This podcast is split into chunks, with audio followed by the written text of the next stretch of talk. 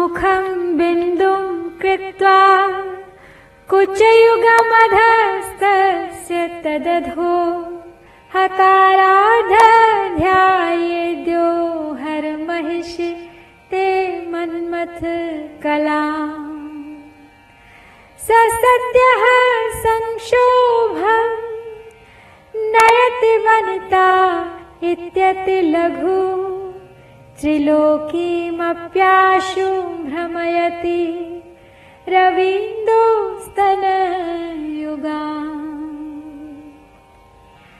मुख को बिंदु रूप से उसके नीचे युगल बिंदु कुछ मान उसके नीचे तीन कोण युत काम कला का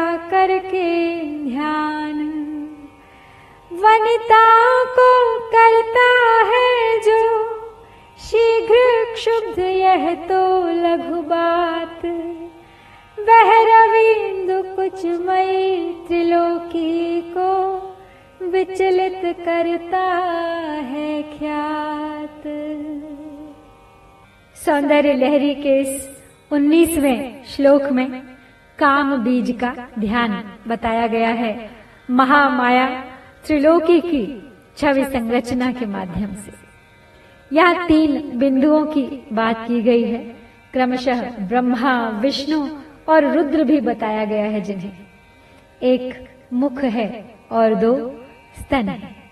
इस श्लोक के शाब्दिक अर्थ के अनुसार कहा गया है कि जो इस प्रकार इन तीन बिंदुओं का और उनके नीचे हर के रुद्र महादेव के अर्ध भाग का ध्यान करता है, उसका सामर्थ्य सामान्य स्त्रियाँ ही नहीं, अपितु त्रिलोकी को भी भ्रमित कर सकता है।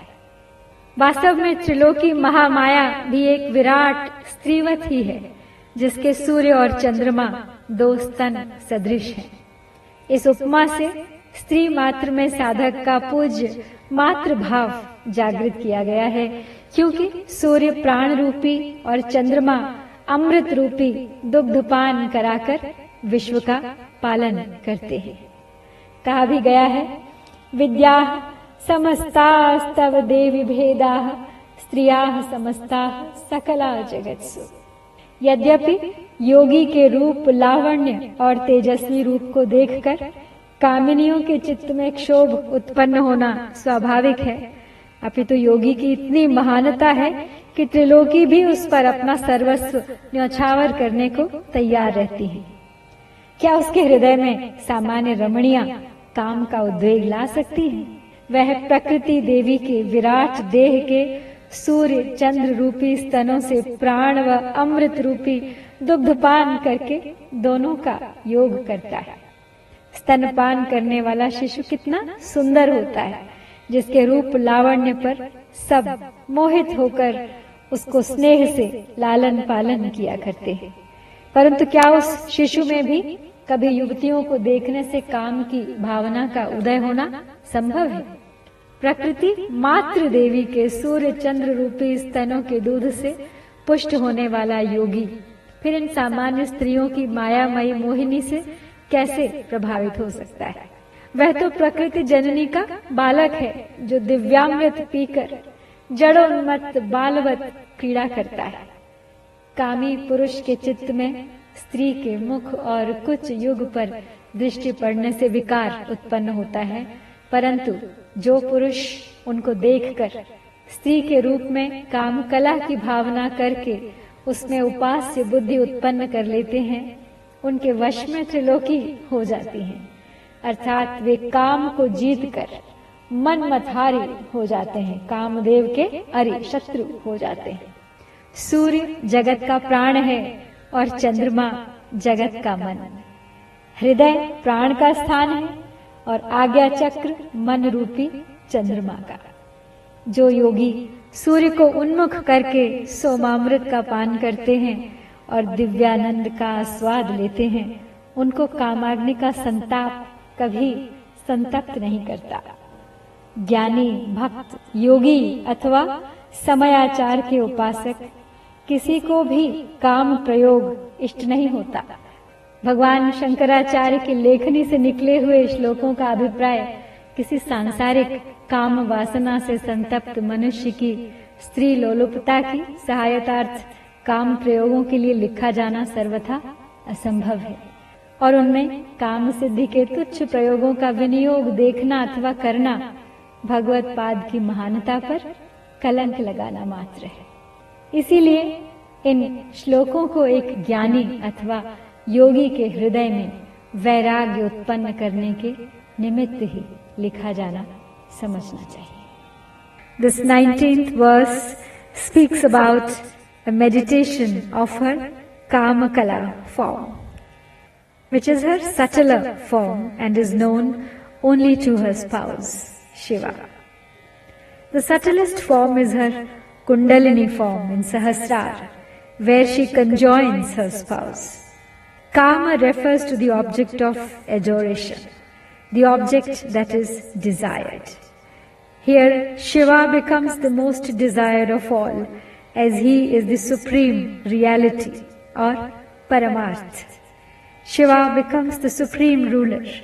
He is addressed as Kameshwara, and Kala refers to Vimarsha form of Shiva, Mahatripur Sundari. Shiva alone is self illuminating and Shakti illuminates the universe with the brilliance of Shiva and their conjoined form is Kamakala.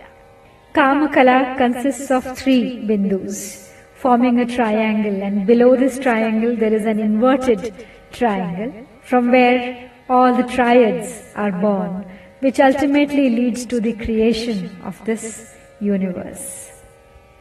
The two parallel dots are her bosoms by which this universe is nurtured, and a single dot above these two dots is her third eye.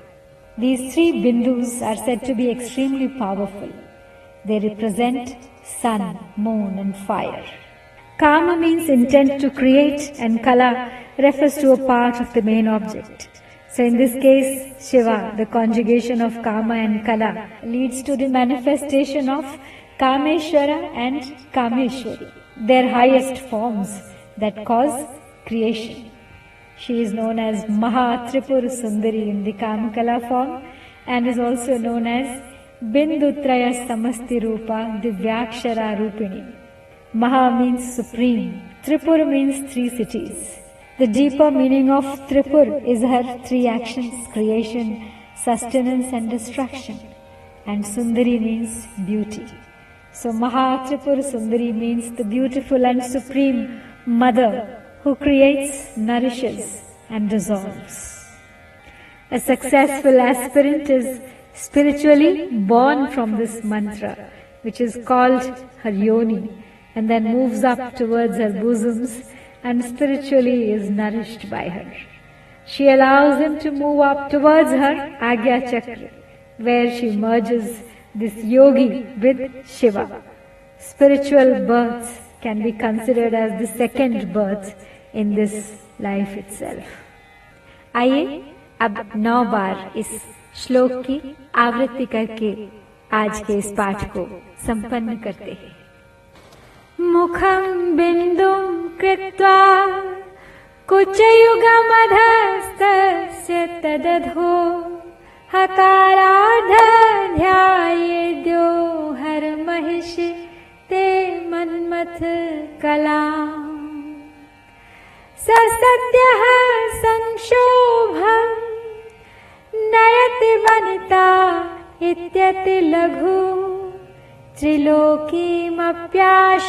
भ्रमयति रवीन्दोस्तनयुगा मुखं बिन्दुं कृत्वा कुचयुगामधस्तस्य तदधो हकारार्धध्यायेद्यो।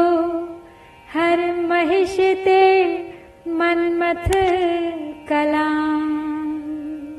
स सद्यः संक्षोभम्। नयति वनिता इत्यति लघु। त्रिलोकीमप्याशु भ्रमयति। रवीन्दुस्तनयुगा मुखं बिन्दुं कृत्वा कुचयुगमधस्तस्य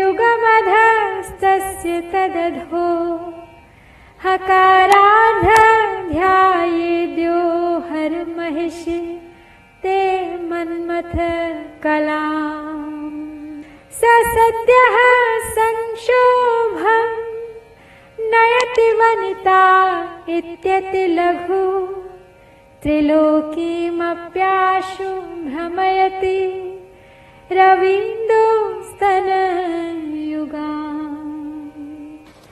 मुखं बिन्दुं कृत्वा कुचयुगमधस्तस्य तदधो ध्यायेद्यो हरमहिषि ते मन्मथ कला स सद्यः संक्षोभम्। नयति वनिता इत्यति लघु। त्रिलोकीमप्याशु भ्रमयति। रवीन्दोस्तनयुगा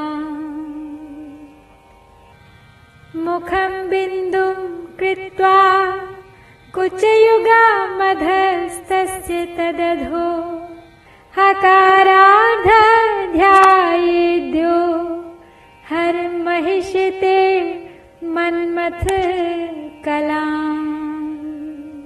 स सद्यः संक्षोभम्। नयति वनिता इत्यति लघु। त्रिलोकीमप्याशु भ्रमयति रवीन्दुस्तनयुगा मुखं बिन्दुं कृत्वा कुचयुगमधस्तस्य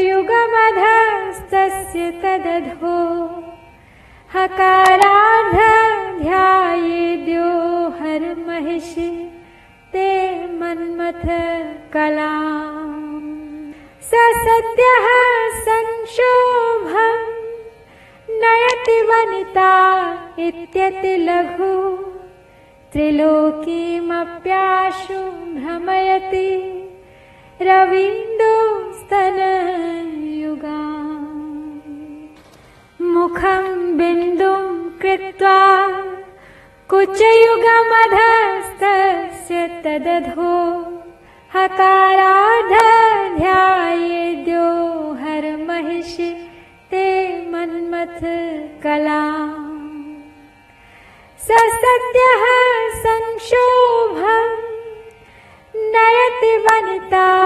इत्यति लघु त्रिलोकीमप्याशु भ्रमयति रवीन्दोस्तनयुगा। मुखं बिन्दुं कृत्वा कुचयुगामधस्तस्य तदधो। हकाराध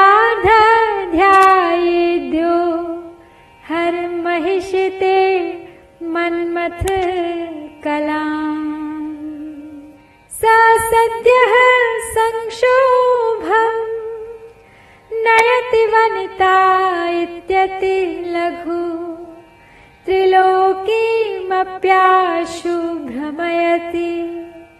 रवीन्दुस्तनयुगा। मुखं बिन्दुं कृत्वा कुचयुगमधस्तस्य तदधो हकाराध ध्यायेद्यो हरमहिषि ते मन्मथ कला सद्यः संक्षोभम् नयति वनिता इत्यति लघु। त्रिलोकीमप्याशु भ्रमयति रवीन्दुस्तनयुगा ॐ मामहेश्वराय नमः। ॐ गौरये पार्वत्यै शक्त्यै नमः।